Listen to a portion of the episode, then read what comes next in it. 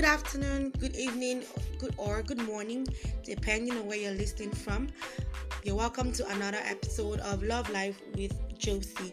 My name is Josephine Chukwuike, and I'm glad to have you here. So today we'll be continuing on the series Red Flags in Relationship, and this is episode two: the red flags in relationships okay? Um if you've not listened to episode one please make sure you do so you can flow in this episode all right uh, today we're talking about very important issues that you need to watch out for in your relationships.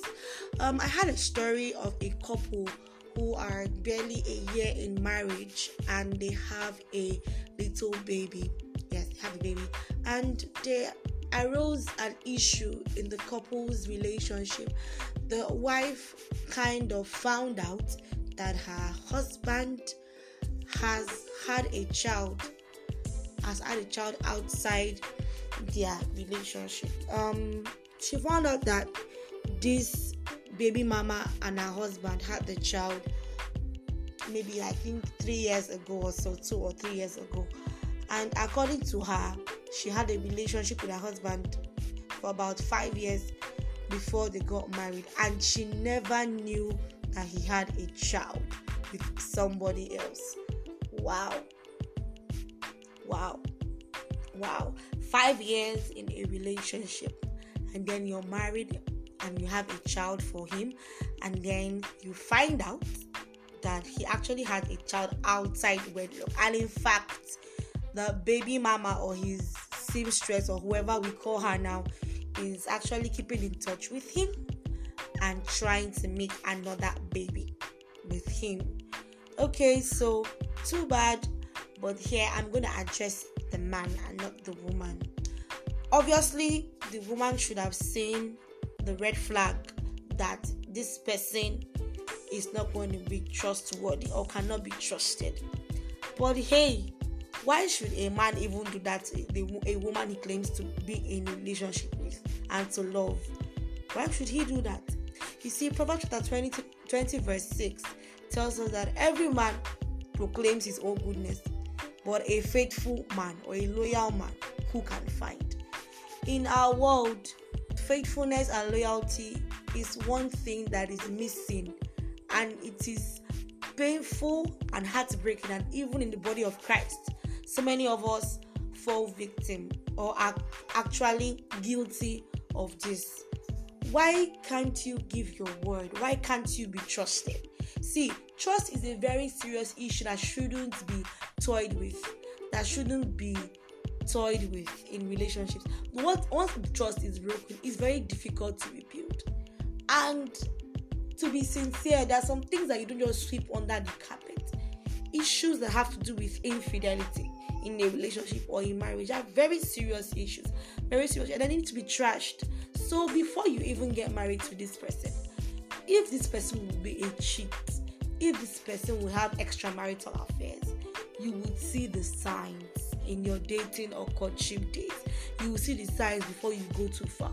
Why don't you address the issue? Why don't you sit back with your partner and talk about it? Why don't you tell yourself the truth? Okay, if this person is like this, I need to prepare my mind for this in marriage. Hello? Yes, painful, but true. And then if you cannot take it in marriage, if you know you cannot cope with a partner who will do this to you, then maybe you have to reevaluate that relationship and be sure you want to go further into marriage. I'm not going to blame men or women now for cheating, but I mean, what I mean is, I'm not going to be comparing who cheats more, whether men or women. Either ways, it is wrong. Whatever is wrong is wrong.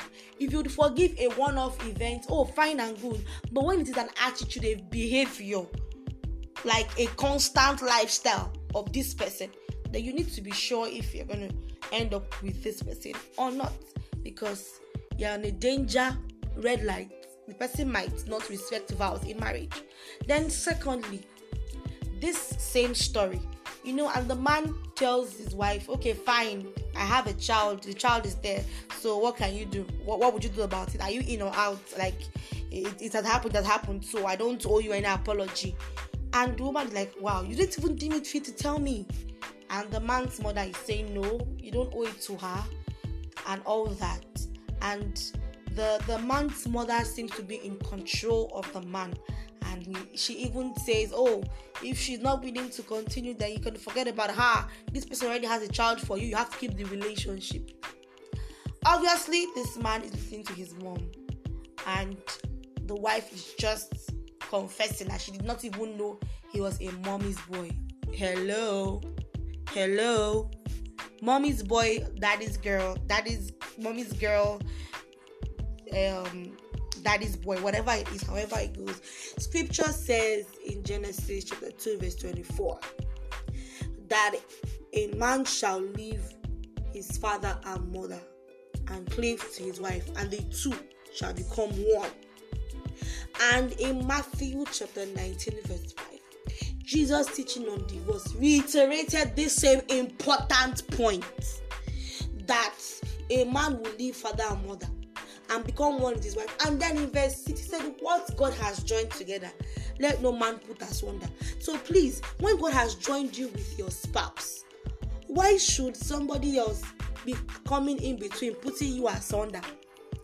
Red flag, red flag, red flag you would know. I'm not saying that people shouldn't be close to their parents. Of course, you could be close to your parents.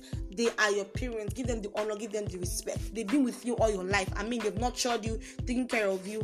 But your parents should not have so much of a say in your relationship and even your partner because it's basically about you two it is basically about you too.